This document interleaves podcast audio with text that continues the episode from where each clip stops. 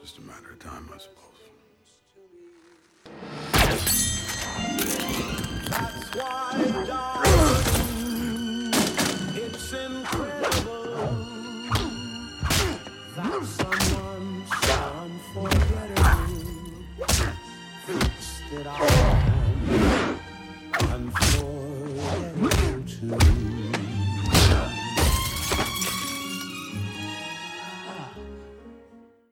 Welcome to Rage Worth Watching, we're working our way through the history of films of Rage Against the Machine. Today, we're discussing the second half of the 2009 film Watchmen. If you have not listened to the previous episode, go back and do that now.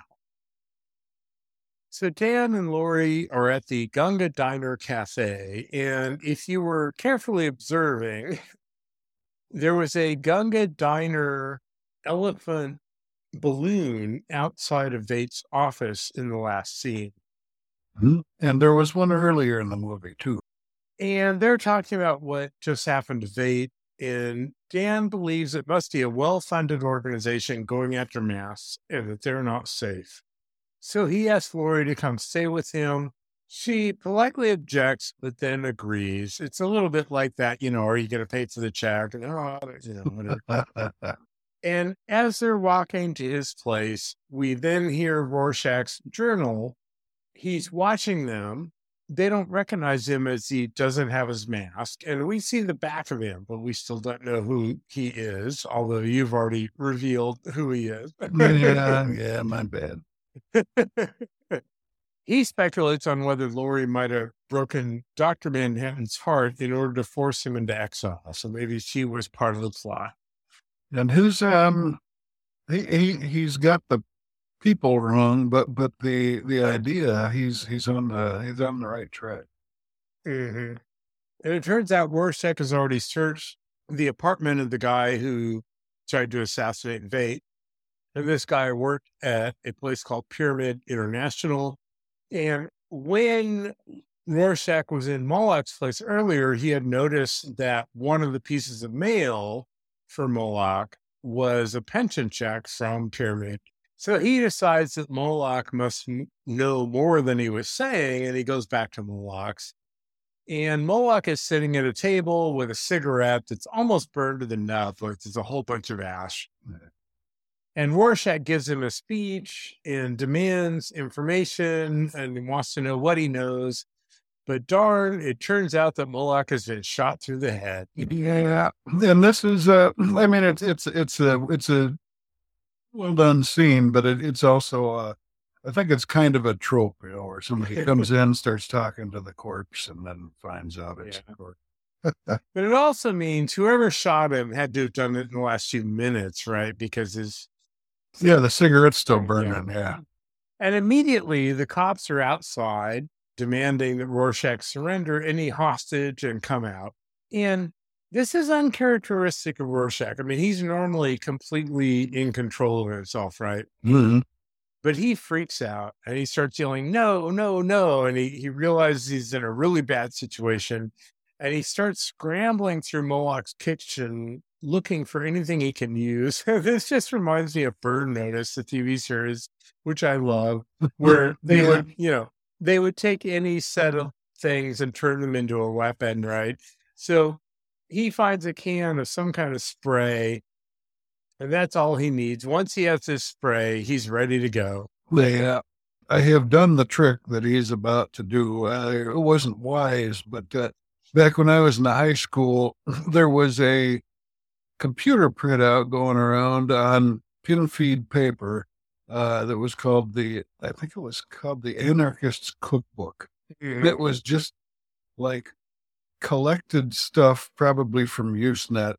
You know, different different things you could do. Make your own little uh, contact explosive, like when you hit it with a hammer, it would blow up and stuff like that. But but this one uh, was use a can of Lys- Lysol and a lighter, and you know, light the flame, and you'll get a burst of flame. And I I, I did try that out back in the day. And uh, I want to say, uh, I want to be very clear for the benefit of our listeners that this is not something I would recommend under normal circumstances. I mean, it, it does work, but it also, you know, I, I'm not sure just how intricately they engineer those cans to resist fire. So, you know, if All you're is, Hmm? having admitted that, it's possible you will not be here next week.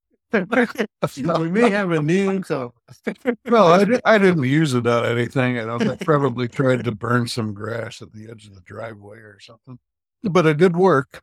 I think in the future, uh, I would not do it except, you know, in self defense. I mean, uh, there there are situations where a moderate risk of an exploding can is less than the alternative. But uh, just for idle curiosity, I'd say, yeah, just take my word for it, guys.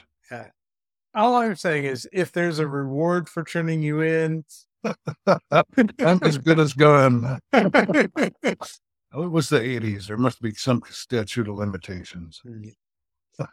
so uh, when the cops bust open the door, Rorschach uses some matches and the spray can to create a flamethrower. and he manages to fight his way outside. But even though he kind of has all those superhero reflexes, and one of the things I'll say about the movie, I mean, Dr. Manhattan is the only person who is truly superhuman in this.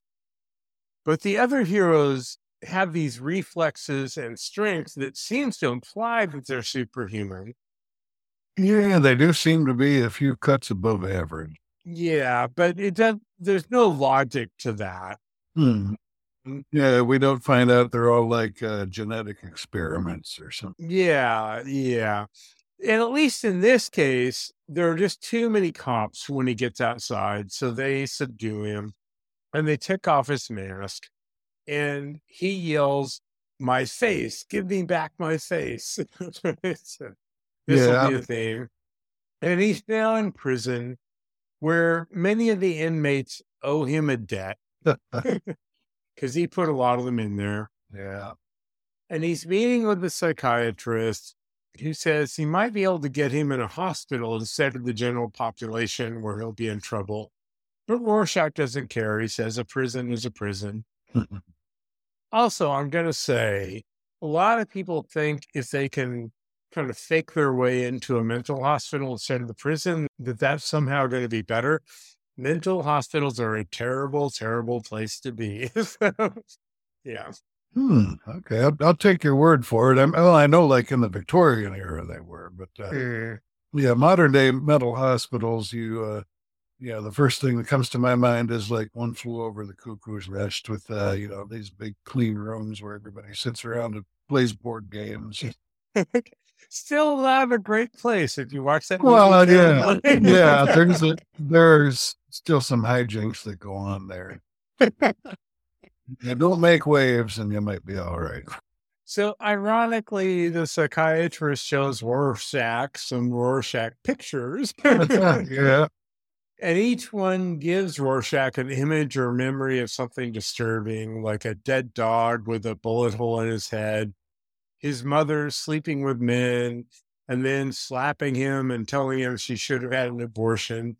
But with each picture, he tells the psychiatrist he sees something like nice flowers. and you can you can tell he's being sarcastic because he's using he's using these cutesy little adjectives. It's not just flowers; it's nice flowers, you know, or a pretty butterfly or whatever. yeah. And in one memory, there are two larger boys who are bullying him. And he punches one in the nuts and then he bites the cheek off of the other. And you kind Yeah. of get the sense that this is when he really started on his path. oh yeah, and he was a pretty wee lad. That and yeah, he was very small. And when he bites off the cheek, he is smiling. so, yeah. And then he tells the psychiatrist that he doesn't like him. And the psychiatrist says, Well, why not? And he says, Well, you're fat, you're wealthy, you have liberal sensibilities. So then, to give the psychiatrist a sense of his world, he tells him a long story that we get to see. And this is very disturbing. yeah, yeah. It's um, I'm trying to think how much, as, as a bit of characterization for him, it's good. But other than that, it's not terribly germane to the story. But it's a, but it's also a good bit. So I'm glad Well, it's in there. I would say germane because, as he says in this, this is the point where he truly became Rorschach. Yeah, yeah. I mean, yeah, the characterization part is, Yeah. but it's it, it is a somewhat long digression to get to Yeah. there. He's investigating the kidnapping of a little girl. He goes to where he thinks it happened. Whoever's there is not home and he breaks in. He finds her clothing in a standalone stove and he looks around and he realizes that she's been hacked to bits. And while he's been doing all this, these dogs have been outside wrestling over something. And he realizes that the dogs are wrestling over her leg. Yeah, there's a little black shoe still on it, which gives it Yeah. away. So it's really disturbing. Yeah. So when the kidnapper gets home, Rorschach throws the dogs through the window at him, which disturbs him, and then comes in and handcuffs him. And the guy insists on being arrested so he can fight this in court. He says, You just don't have enough evidence.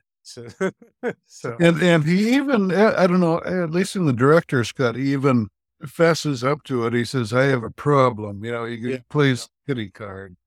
Rorschach just takes a cleaver and hacks him in his head and then does it over and over again.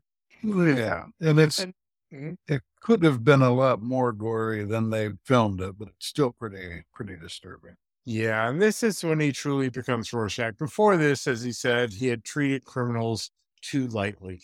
So- and now we see him in the chow line in the prison cafeteria, and the guy next to him starts teasing him.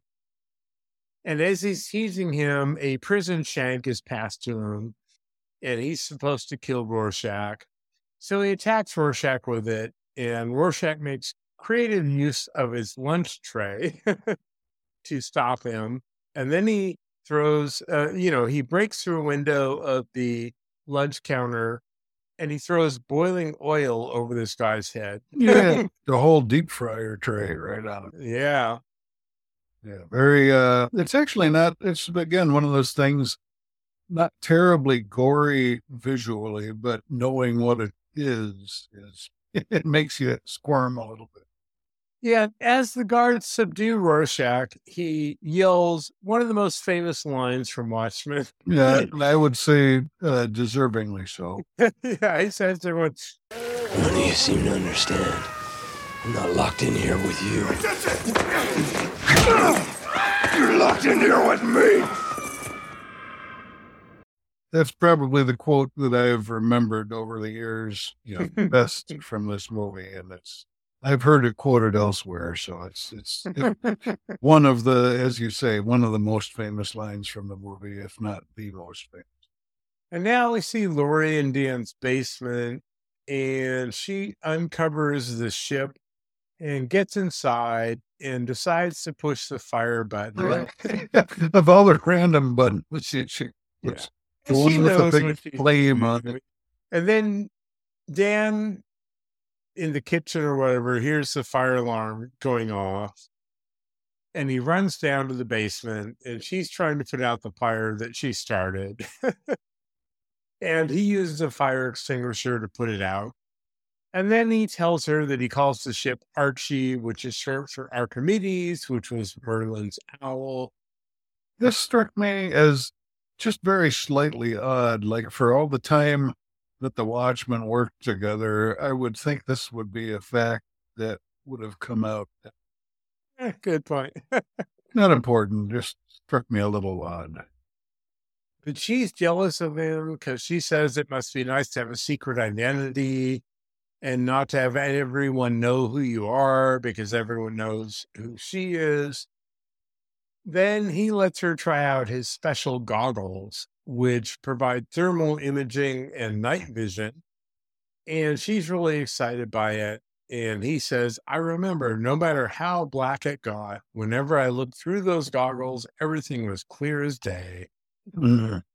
And there, you know, we we already uh, in the first half we talked a little bit about the glasses and the owl eyes and everything. So, you know, as superhero equipment goes, this is very, uh, very superhero appropriate. Hmm. So he's being very congenial. It's pretty clear, having invited her to stay at his place and everything, that he's hoping to get lucky.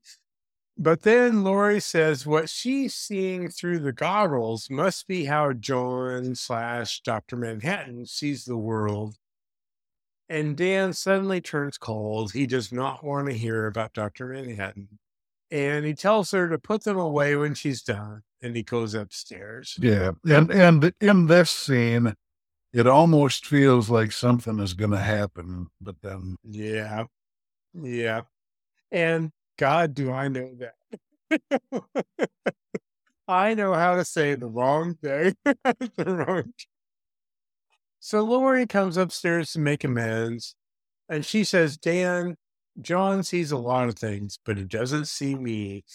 And now she basically molests him. Uh-huh. and I had a friend a long time ago said this like there was a woman who came over and she straddled him and and literally basically did this and people don't believe this can happen to a guy right but it can i mean in part because once someone initiates something a guy has the feeling that they need to perform etc and he did he described himself as practically being raped because he didn't ask for this he wasn't expecting it Mhm. and he did follow through but it was because he you know of those things right so Yeah. this all gets very complicated and that's basically what happens here she just tears off his clothes yeah. No, I, I I don't I didn't get the impression Dan had too many reservations yeah no but you know aside from dating the girlfriend of America's most powerful weapon. You know that that could be a complication.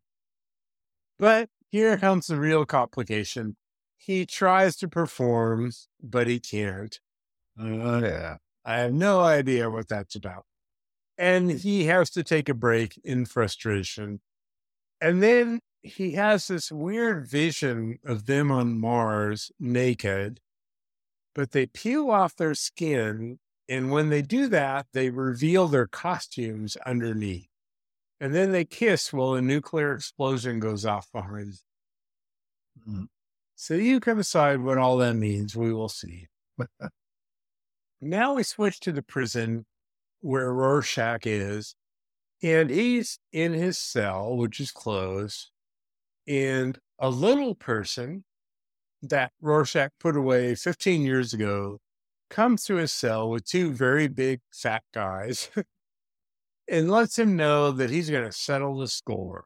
And uh, it, it I want to mention just because I, I I think it's one of the funnier names. Uh, the the little person, his supervillain name is Big Figure. He's a big figure in the underworld. Okay, that's not in the version I saw. Oh, okay. Uh, maybe it's only in the subtitles because I watched with Could be. subtitles. And the little guy says the guy that Rorschach burned with oil is dying. And once he dies, that's when the little guy is going to make his move because everything's going to explode. And he says there are over 50 people here that you put away, and they're all dying to get a piece of you. Meanwhile, Laurie talks Dan into taking Archie, the ship, out for an adventure, even though that's now illegal because, you know, superheroes are Right. illegal. And they mask up and head out. And immediately they find a burning building with people trapped inside. And Dan uses the machine guns on the ship to get the water tower in the building to spill. And Laurie heads inside to get the people out. And they save them, put them in the ship, and then take off. That's really weird point where Laurie is putting these like coffee cups into a thing like they like for some reason the ship had all these coffee cups so they could serve people like this. I just thought that was kind of but Dan parks the ship inside a cloud. This is an amazing ship that can just hover. No. it turns out that after they've masked up and had their adventure, Dan can now actually perform to the song Hallelujah by Leonard Cohen. They, you know, make things happen. Mm-hmm.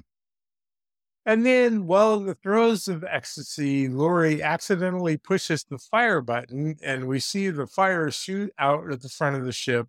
I have no idea what that means. yeah, they they didn't show us any fireworks or a train going through a tunnel or anything like that. it's pretty close. And also, I mean, related, this is some pretty explicit sex. I mean, this is pretty much softcore porn. Oh yeah. There's not much they don't show. and we go back to the prison.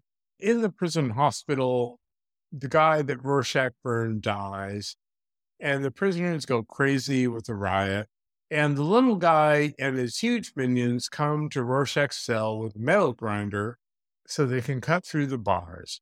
And one of the big guys taunts Rorschach, who taunts him back. And the guy reaches in to try and grab Rorschach, and Rorschach uses a cloth to tie the guy's hands inside the bars. And unfortunately for that guy, he's now in the way of the little guy getting into the cell. Right. He's blocking the panel where the lock is. Yeah. So the little guy says, you know, nothing personal, but we got to get in. So he directs the other guy to use the metal cutter to cut off this guy's hands. this is a very bloody sequence here. yeah, there is. Um, you know, I I watched the first season of The Boys on Amazon, and I liked it. I thought it was a fun show, but but there's a ton of gore in it, and that kind of put me off from watching subsequent seasons. But I think after watching this, maybe I'll just go ahead and. yeah, so they cut off his arm so that he's not in the way anymore. And then the guy, the minion with the grinder cuts through the metal bars. Back in the ship, post coitally, Dan says they should spring Rorschach from prison since someone set him up. And then back at the prison, the guy who saw us through the bars and comes in, Rorschach smashes his head through the toilet. and then the guy is electrocuted when the toilet water reaches the frayed cord from the grinder. And Rorschach says, Never disposed of sewage with a toilet before. Obvious, really. Yeah, that was a good one. and the little guy is now freaked out and runs away. Rorschach makes his way through the riot to the psychiatrist's office and screams at him to give him his face. The psychiatrist points to a box that has his costume in it. We now see Archie flying in, and Dan and Laurie fight their way to Rorschach, who's now dressed up in his costume and he's standing outside a bathroom that the little guy fled into. And they tell Rorschach they're here to rescue him, but he says he has to use the restroom first. Laura's really annoyed because she thinks he really is just trying to pee. And he goes in, and the restroom door swings back and forth, and we see him approaching the little guy every time the door swings open. Then the toilet flushes, and Rorschach comes out. And after they leave, blood flows out from under the door. So we can only imagine. There's a lot of blood, and he didn't take very long in there. So uh, it, it's one of those things that's probably more interesting left off screen. I guess. and now Dan and Laurie take Archie back to the basement. We don't know what's happened to Rorschach. And when the hatch of Archie opens, Dr. Manhattan is standing there. And he says, Laurie wants to have a conversation with me. She wants to talk me into saving humanity from nuclear war. Dan is not happy about this. He'd rather not be competing with Dr. Manhattan. Mm-hmm. Yeah. and Laurie says, Well, trust me. Yeah, we'll see. and then Dr. Manhattan teleports himself and Laurie to Mars. And I've got to say, this this begins in the graphic novel one of the issues. And I think it is probably one of the best comic issues ever done. Really? It's amazing visually, and they replicate a lot of that here. But what they can't replicate in the movie is that the comic, the first half of the comic is mirrored in the second half. So literally, if you flip the first half, all the panels and everything that happens are mirrored. Hmm. And this is an amazing accomplishment. I mean, it's extremely difficult to think about how to tell a story while you're doing that. And again, they don't try to replicate that here. So Mhm. Make sense in the movie. But it but it is pretty amazing. But I think they do, you know, represent it pretty well in the movie. Oh yeah, this uh, crystal clock thing is uh, pretty impressive. Yeah. So the first thing that happens when they get to Mars is Laurie collapses. She can't breathe. It turns out Dr. Manhattan forgot to provide oxygen for her. he apologizes. He forgets these little details. I have to think. I, I don't know what the atmosphere is made of on Mars, but I'm hmm. I'm thinking there could be like ammonia and acid, and God only knows what in there. But she only got a couple breaths, so she's fine. And then she sees this massive gold clock like structure. she says, Oh my God, we're on Mars. And we're back to Rorschach and Dan, and they're talking. And Rorschach says they need to shake down the underworld low life. You know, they need to crack some heads and see what's going on. And Rorschach insults Dan for being soft. And Dan goes off on him. He's like, you know, you take advantage of people and then you insult them, you know, etc. And surprisingly, this actually seems to impact Rorschach.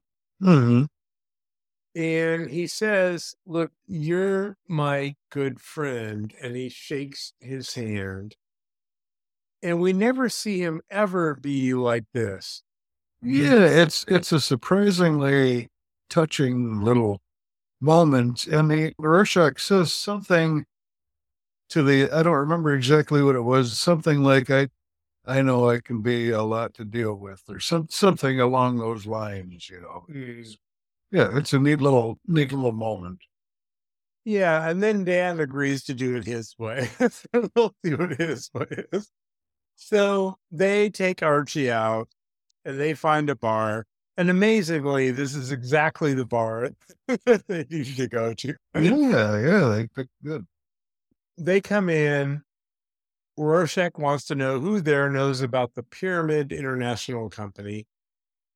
And everybody stares at one guy. and he actually, I, I don't remember what he says, but he, he looks around the room and he says something like, "Oh, come on."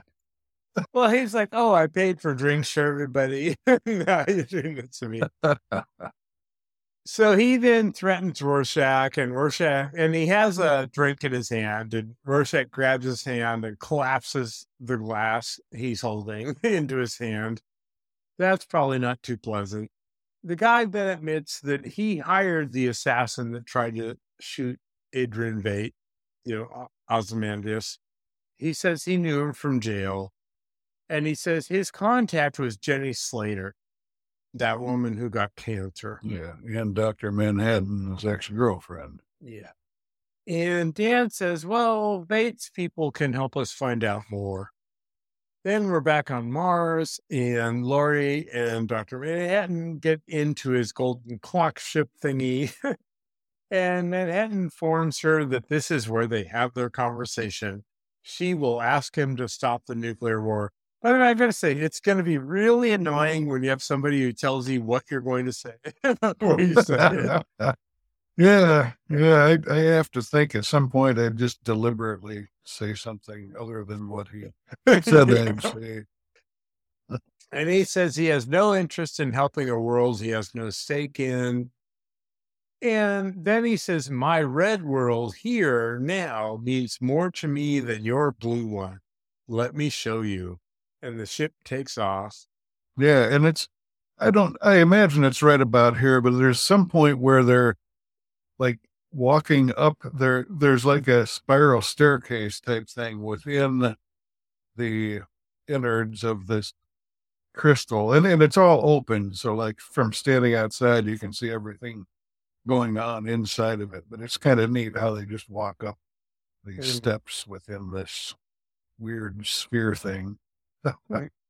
Now we see that Nixon is informed that the arms are fueled and ready. And he says, It's time, gentlemen, take us to DEFCON 1. And meanwhile, Dan and Rorschach have used Archie to get into Veidt's penthouse office, which is, you know, at the top of a very tall building. this is so 1980. Dan is slipping through floppy disks. Oh yeah, that was at one point four four megabytes. And those were the advanced ones. I mean, I remember back to the days when, you know, anyway, I wasn't trying to describe them, but yeah. Five and five and three quarters. yeah was were. And I somewhere I even have an eight inch floppy disk from an old mainframe. And as he's flipping through these, he finds one with the pyramid logo. Meanwhile, Rorschach theorizes that someone could have given all these people cancer to set Dr. Manhattan up. Mm-hmm. He's a sharp cookie, Rorschach. Yeah. I mean, we see him make some mistakes, like when he thought Laurie might have set Dr. Manhattan up. But basically, Yeah. he's always thinking, right? He's always Right. like, what, what could the angle be? Well, he's read, read all these conspiracy theories and the American frontiersman. You know, keeps, keeps the mind honed. yeah, that's how you keep yourself sharp. Yeah. And so Dan puts the pyramid disk into the computer, and it turns out there's a password for the disk. it's really funny. Over a sequence of things here, Dan figures out that the password must be the title of a book that's sitting in front of the computer, Ramses 2. And I'm like, okay, so, you know, this guy is supposed to be the smartest person in the world. Here's the password of the book sitting in front of the computer. Okay, whatever. Although to play devil's advocate, maybe that was part of his plan that they would find the password. For- that said, when I watched it, I, I was I was thinking, you know, I, I've suspended my disbelief for most of this, but uh, you know, the get the password on the third try thing that uh, that, always just uh, Yeah. Rorschach finds a file with a psychological profile of Dr. Manhattan mm-hmm. that says if he can be separated from humanity, he'll retreat from the human condition. Okay. And Dan now gets into the disk and finds proof that Pyramid is, wait for it, a Veidt company. Which would explain why it was in his floppy disk collection. There are all these little points in the background where you would see like a pyramid truck go by or whatever, right? So everything gets referenced all the time, right? Yeah. Yeah, that's one one of the one of the neat things about this movie is I I I read a Watchmen comic book, but I'm not sure if it was the very original one that you were fell in love with the whole thing over, or if it was like a, a no like something based on the movie. It's, it's been long enough that I remember, but uh, but at least in the movie, the amount of little details is really really fun. I mean, you could you could watch this over and over again and always spot something new. Right. Now, here we get something really disappointing. it's a, either a model or a CGI shot of Veidt's compound in Antarctica. And it's like bad Doctor Who. Or I'm going to say maybe good Doctor Who, but it's terrible for a gazillion dollar modern special effects movie. It's like, oh, I'm looking at a model on a table. You know, it looks terrible. It's like, what the hell? You know, I don't remember reacting that way to uh to Karnak. I I remember seeing like maybe one scene in this where the where the green screen was a little dodgy, but I don't remember thinking anything too bad about Karnak. I guarantee if you go back and look at that shot, it's like, oh my God. All right. Uh. But this is a very cool sequence because inside this compound, Veidt's scientists are congratulating him because Dr. Manhattan's energy reactor is online And it could have only happened with Veidt's support and enthusiasm. And they all have glasses of champagne that they're drinking. And Veidt now apologizes and talks about how the Pharaoh's assistants knew all his secrets, so they had to be buried alive. And then we see that all the scientists are now passed out slash dead on the floor, presumably from their champagne. and then he leaves the room with his funky cat slash leopard, Bubastis, is kind of a some kind of genetically modified, you know, creature. Pretty cool looking though. Yeah, it's it's it's like a big blue tiger type thing, but it has these long, long ears. They're like two feet long. Hmm. And they're sticking straight up, so they look almost like horns. At this point, Rorschach makes a final entry in his journal saying that Veidt is behind everything and that he and Dan are going to Antarctica to try and stop him. And then we see the journal drop through a mail slot in a door into a basket. And this might become slightly important later. Yeah. Back on Mars, Laurie asks Dr. Manhattan to just tell her how this all ends. And he says it ends with her in tears and that the streets will be filled with death. And she implores him to stop the nuclear apocalypse. Everyone will die. And he says, you know, very rationally, and the universe will not even notice. In my opinion, the existence of life is a highly overrated phenomenon. Yeah, yeah, that's a that's an easy attitude to take when you're uh, live. And again, perfectly rationally, they're on Mars. He asked her how the beauty of Mars would be improved by an oil pipeline or a shopping mall. yeah, yeah. Although, I mean, he's talking about these the, the beauty and so on, and like beauty doesn't mean a thing if if nobody's observing it. You know? Yeah. he takes for granted that all this beauty that he admires means something if there's nobody around to observe it. She gets mad at him and tells him to land the ship right now and send her back to Earth to fry. She's willing to die. And she points out that this hasn't ended in tears, so he was wrong. And he points out, again, somewhat reasonably, that she wants him to see things from her point of view, but she refuses to see things from his perspective. So she tells him, fine, do that mind melt thing with me and show me your perspective. And this time in her flashbacks, and this has nothing to do with Mars or Earth or whatever. So in a way, it's a little bit weird because it, you know, it's not related to what's going on. But in her flashbacks, she now understands that after almost being raped by the comedian, her mother went back to the comedian and got impregnated by him, and that the comedian is her father.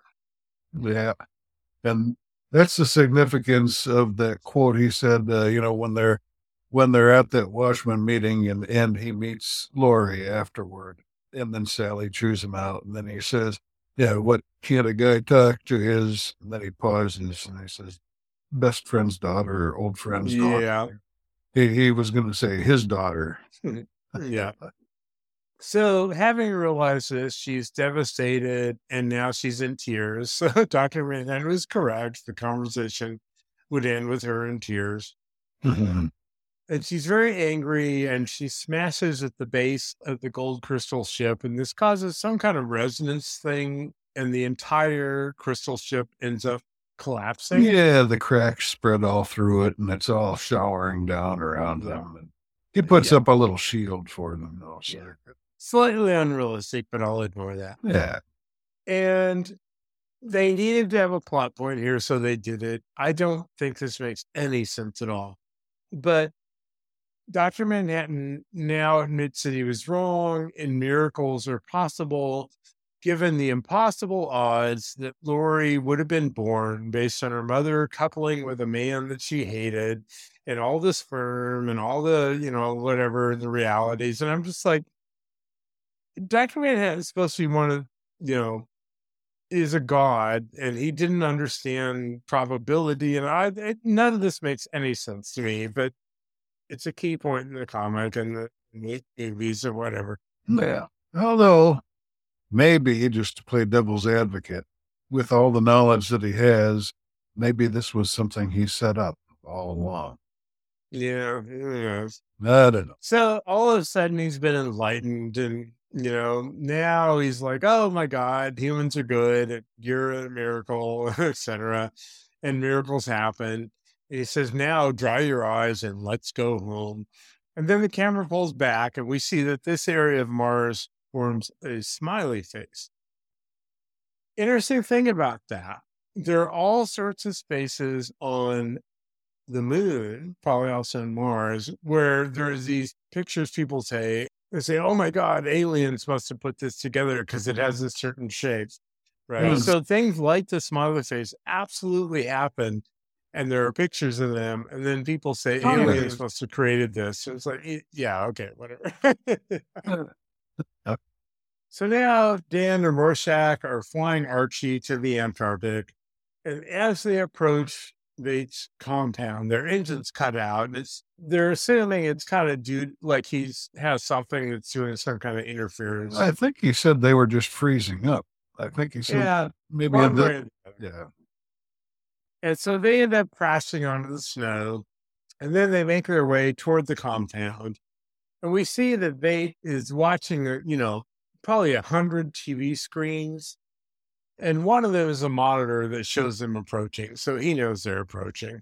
And we get the impression that he's he's paying attention to all of them at once. Yeah. I'm the world's smartest man and all. Yeah, that's one of his talents, and that somehow watching a hundred TV channels is making him smarter. And I'm gonna say, as someone who's no, I don't think so. Ah, ah, a lot of those are going to be reality TV shows to, watch. They're not making you smarter at all. so the two of them get into the compound, and Veidt just keeps watching his TV screens as they sneak up behind him. And then Rorschach thinks he has him, and he attacks. But Veidt is ready, and he flies out of the way as soon as Rorschach tries to hit him. And I think as they're sneaking up on him, the TV screens are going out one by one. Uh, so that that could be could be a clue that something was up, but uh, but I didn't notice that, but it makes vision. total sense. I did not notice that. Just one of those little nice details. Okay. So he then explains to them that the comedian was the first to figure out his plan to set off explosions in major centers and blame Dr. Manhattan. And he spent two billion in tachyon research to block Dr. Manhattan's ability to see the future. And then he gave people cancer to, you know, frame Dr. Manhattan. He put the cyanide pill in the assassin's mouth. Now I gotta say, he explains all this. It's way too much. Like we could already figure out that he put the pill in the guy's mouth and all this. He didn't need to explain all this. I have to admit though that I didn't realize it until he explained it because you know it, it makes perfect sense. At the time he says, Oh, he's got a he's got a suicide pill. I'm gonna stop him from biting down on it. He's actually putting the pill in his mouth. So I, Yeah. I did not guess that at the time, so it was nice to have and he explains that he's killing millions to save billions. And Rorschach says that they're going to stop him. And now, and they, especially when you're reading the comic book, I think this is a little, again, too on the nose. He says, I'm not a comic book villain. Everything I've said was already said in motion 35 minutes ago, right? So I appreciate it, but also it's, again, it's a little too self-referential or meta for me when you're reading a comic book for the villain to say I'm not a comic book villain. Yeah. I think the cities, he doesn't have a lot of cities that he's doing this to. They're like the world's great capitals, like, Yeah, you know, Paris and London and New York and so forth. yeah, But, uh, but, but most of the world he's not doing, which, uh, you know, I'm not going to praise him too effusively for that because I think it's a crappy plan. But, uh, you know, it, he could have done a lot worse if he wanted to, I guess. yeah. We see on the TV screens the explosions have gone off, civilians have been vaporized, And one of the things they couldn't do in the movie that was in the comic is that throughout the comic series, there were little threads where we got to meet these different characters. And so when they get killed at this point, it's meaningful because you've seen their story at the Mm, right. We do get a little bit of that. Like we see the newspaper vendor and the kid who always sits by his stand reading Right. comics. Uh, you know, when they realize what's upon them, they you know, give each other a hug as they're Yeah, but yeah, it's, it's very minimal compared to Yeah. And now we see Nixon raging at Kissinger because, you know, all these explosions have happened. He says, Why didn't we get a launch warning? And Kissinger is on the phone and he says, It's not the Soviets, sir. Intel indicates the energy signature was generated by Dr. Manhattan. Mhm. So this is Veidt's plan. Laurie and Dr. Manhattan port to Earth from Mars in the middle of the devastation. Laurie says, Oh, you know, the bombs have gone off. Mm, But Dr. Manhattan realizes this wasn't caused by nuclear warheads. It was done by him. At least it was made to be, to appear to be done by him. Right. And and the, the actual devastation looks different because it's not just nuclear ground zero type places. There's actual giant pits in the earth where the mm-hmm. ground has just been obliterated. You know, you see you see things keep falling in to the Yeah. pits. So Dr. Manhattan immediately teleports to Adrian Veidt in his compound, and Veidt runs and hides. And Manhattan follows him and sort of taunts him and says, Look, I can turn these walls into glass. You can't hide from me. But in following him, he ends up in a hallway. Hmm, yeah, and I, I this was easy to see coming. I mean, granted, I, I had seen the movie some time ago, so I might have subconsciously remembered it. But but the wall was also set up to look a lot like that experiment array where Doctor Manhattan Yeah. got transformed. So we see all the kind of equipment that is there originally.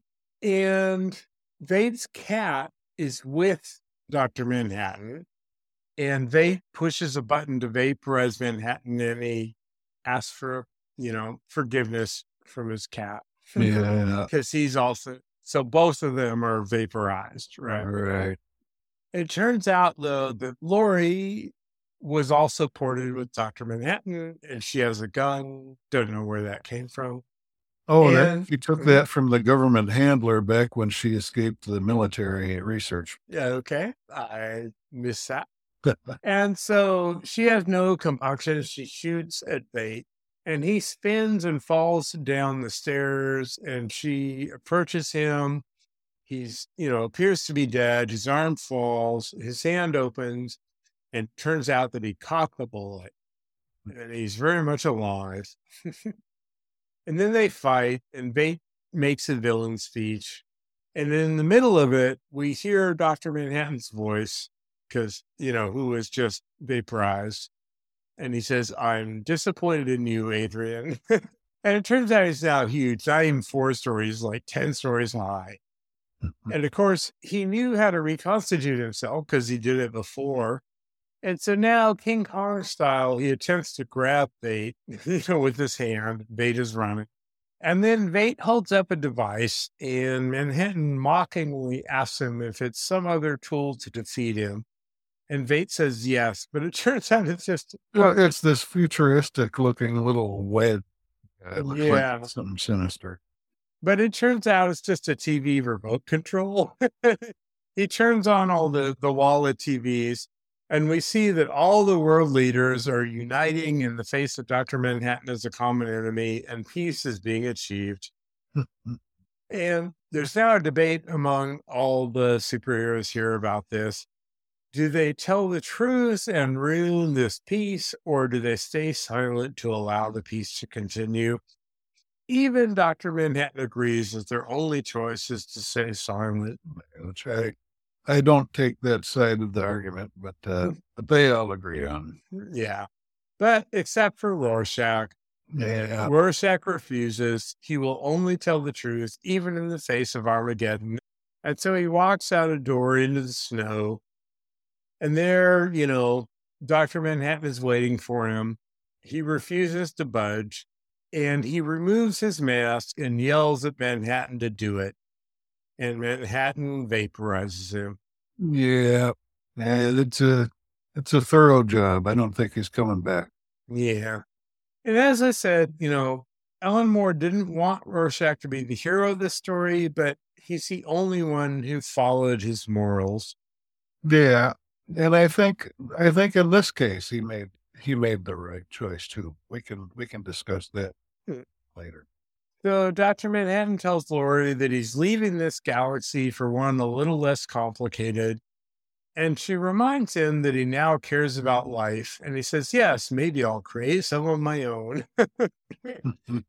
and they kiss and he vanishes. And we switch to a scene where Laurie and Dan are with her mother, and Laurie and Dan are together now, and they have decided to stay silent. Yeah, and it's a there's a touching little thing in this scene too because uh Laurie ends up telling her mother, you know, basically that she loves her and that uh you know, I don't remember exactly what it was, but it was it was heartwarming. So And now we see the new Frontiersman office, which in the release version of the movie, you know, this is brand new. It's the first time we've seen it versus the director's cut. And there's a worker there, and he's wearing a t shirt with a smiley face. And now, this is something I know from the comic. He drips borscht onto his shirt. Now, in the movie, you would have no way to know that. The significance of borscht is it's a Russian thing. So that means that in this new peace era, people in America are eating borscht. uh, the foods of this- our new ally. Yeah, I, I, I don't like this at all. I think it's silly. I mean, they wanted to start out with the smiley face with blood on it, and then end up with something much more innocent, the smiley face with borscht on it. I think that's really Mhm. silly, and I, I wouldn't have done it. But okay. Yeah, and if that's the reason given for it, that's kind of silly. Although, I mean, it's not it's not unusual for people in America to eat borscht, especially if they have Russian ancestry. Yeah. So, you know, the new Frontiersman is a right wing magazine, and the editor is frustrated because with all this peace, they have nothing to write about. And he rants at the worker to figure out something. And the worker suggested they check out the nut file, you know, whatever people have submitted. The owner's like, okay, whatever, I'll leave it to you. And the worker goes over to the nut file, and we see that's the basket, and it has Rorschach's journal. And we hear the first entry from the beginning of the film read out. and that's the end of the film. yeah, Okay, let's start with actors. I mean, I already said, you know, my feeling is I think Rorschach was great, James Earl Haley. Mhm. I think Dr. Manhattan was great, Eddie, uh, uh, Billy Crudup. Uh, some of the others are fine. I think that Malik, Laurie, I, I felt she was not good casting. Now, I will admit, this time watching the film, the things that I consider to be miscasting bothered me less than they have in the past. Hmm. But I just thought she was didn't really fill in this role. But I thought the biggest miscast, as I said, was Ozymandias, where I think if you had had a Robert Downey Jr. like person portraying that role, it would have been so much better. yeah, yeah. I think Downey uh, or someone like him might have might have made it, the ending a little more. I don't know. It, it, it would have caused me a little more internal conflict because Downey would have brought the character off more likably, and Veidt Mhm. just really isn't terribly likable throughout the show. I mean, Mm. even from the start, you just sort of find him a bit off-putting, at least for me. Um, if he'd been more sympathetic throughout, then it might have given me a few more, given me more qualms about how I reacted at the end, because I was perfectly happy to say uh, Veidt's full of, full of crap. You know, whereas if it had been Downey or somebody I felt more sympathetic toward, maybe I would have been slower and more reluctant to pass judgment so quickly. I don't know. The story was a huge change that I actually support. So in the movie, right, Dr. Manhattan is turned into the evil guy. In the comic, it it had nothing to do with Dr. Manhattan's. The plot the Veidt had was he teleported in a giant squid. Literally- yes, literally a giant squid into like Times Square Hmm. with some kind of telepathic thing that kills a lot of people. Hmm. This So it was supposed- like a Godzilla type giant squid. Yeah. And this was supposed to be an alien presence, and it was the alien presence that caused all the governments in the world to unite. Ah. And I've got to, I mean, for as great as the graphic novel is, that's a really silly ending. And it's, I mean, it's just silly. And I actually think the movie was completely right to just get rid of that and say, no, we're going to use Dr. Manhattan and make and turn him into the bad guy because it makes sense. He's the character that's already there. You know, it all makes sense. So I think the movie is, in terms of the ending and, and treating that, is way better.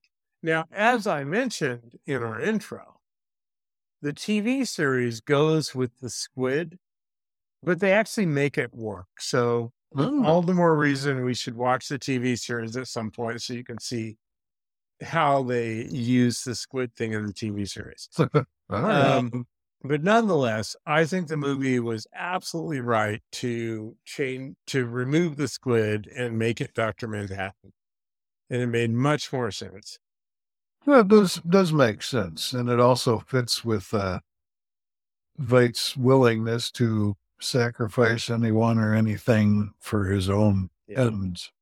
Now, what do you think about the conclusion? The idea that, oh, we presented this threat, everybody is now unified, peace is in the world, so much so that even the, you know, right wing publication can't find any annoying thing to write a story about. Yeah, I, I, I think this goes back to what I said when when Veidt when that early scene was talking. He was dismissing the importance of ideology, and you know, as long as everybody's got a full belly, basically, they're going to be happy. And uh, I don't think humanity works that way, and particularly someone who is said to be as intelligent as he is, I would think he would at least have a more nuanced view, if nothing else. But uh, I think there's, unless it, now with his money, he probably got onto putting all kinds of other safeguards and measures in place so that uh, once the uh, benevolent government is finally established, it can't be toppled or overthrown or whatever. But uh, you know, people are are very hard to predict in a lot of ways. I, yeah, I I think it was just a, a lousy and and effectively evil plan. I mean, it's a plan that involves not only murdering millions of people, but also just deliberately lying to the whole world. Yeah, it's just dumb. I don't like it. also, I think history, even since this came out, you know, 9 11 came after this, etc., shows us that there may be a temporary period of unity, but then it disintegrates into conspiracy theories and, you know, everybody applying their own politics to it. You don't actually get unity from something like this, you know, in the Yeah. way that this kind of presents. Yeah. I actually think the TV series again kind of represents some of that. So, Hmm. well, what do you think about the different actors here? Yeah, I uh yeah, Dan the Night Owl, I thought I mean, he's not really a scene stealer, but he's he's right for that role. I mean, he's just kind of uh comes across as mostly sort of a nice guy, you know, who happens to like beating up bad guys. you know, the uh the young Silk Spectre, I, I didn't have a didn't have a problem with her. I mean, you know, she was I thought I thought she came across pretty realistically. Uh, although maybe I'm maybe I'm thinking more in terms of the character than the actress. But I, I didn't have any problem with the actress, and I I really enjoyed the actress for the older Sally. I thought she Mhm. was fun. I, yeah, it would be fun to just see a, a spin off where she decides to put the costume back on and go out and bust some more heads or something.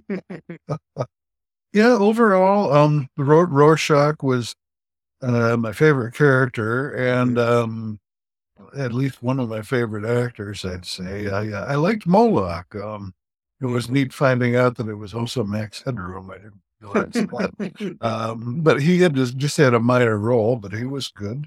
Uh, Doctor Manhattan, I agree with you that he was he was very good. Oh, the comedian, I I thought he was good. He really uh he came across as you know very you know cynical, sleazy, sometimes completely reprehensible, but uh still a very interesting character to watch, I thought. And we didn't really talk about it, but you know, a key part of the story is that, yeah, this is a despicable person who's willing to rape a woman or, you know, even literally shoot a woman that he's impregnated. Hmm.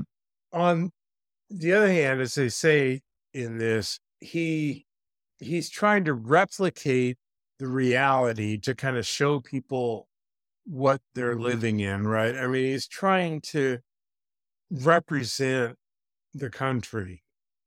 Yeah, yeah. I mean, that's that's the excuse he gives. To what extent he's really trying to do that, and what extent he just that's you know, I think a lot of that is sort of post hoc rationalization. but uh but yeah, it's still a very interesting character, and I thought the actor did a good job with it. Yeah. The thing that makes it interesting is the fact that when he discovers what Veidt is doing, he is so upset that he Yeah. goes to his arch enemy, who's his only friend, Right. and cries, right? So, Yeah. you know, That was a, a good bit. There, there's a there's a lot of really good stuff in this. Um, I didn't like Veidt's plan overall, but on the other hand, I didn't find it terribly unbelievable that a guy like him would do a plan like that. Um, I just thought it was a nasty plan. well, let's come to the ultimate question. Is this worth watching for a modern audience?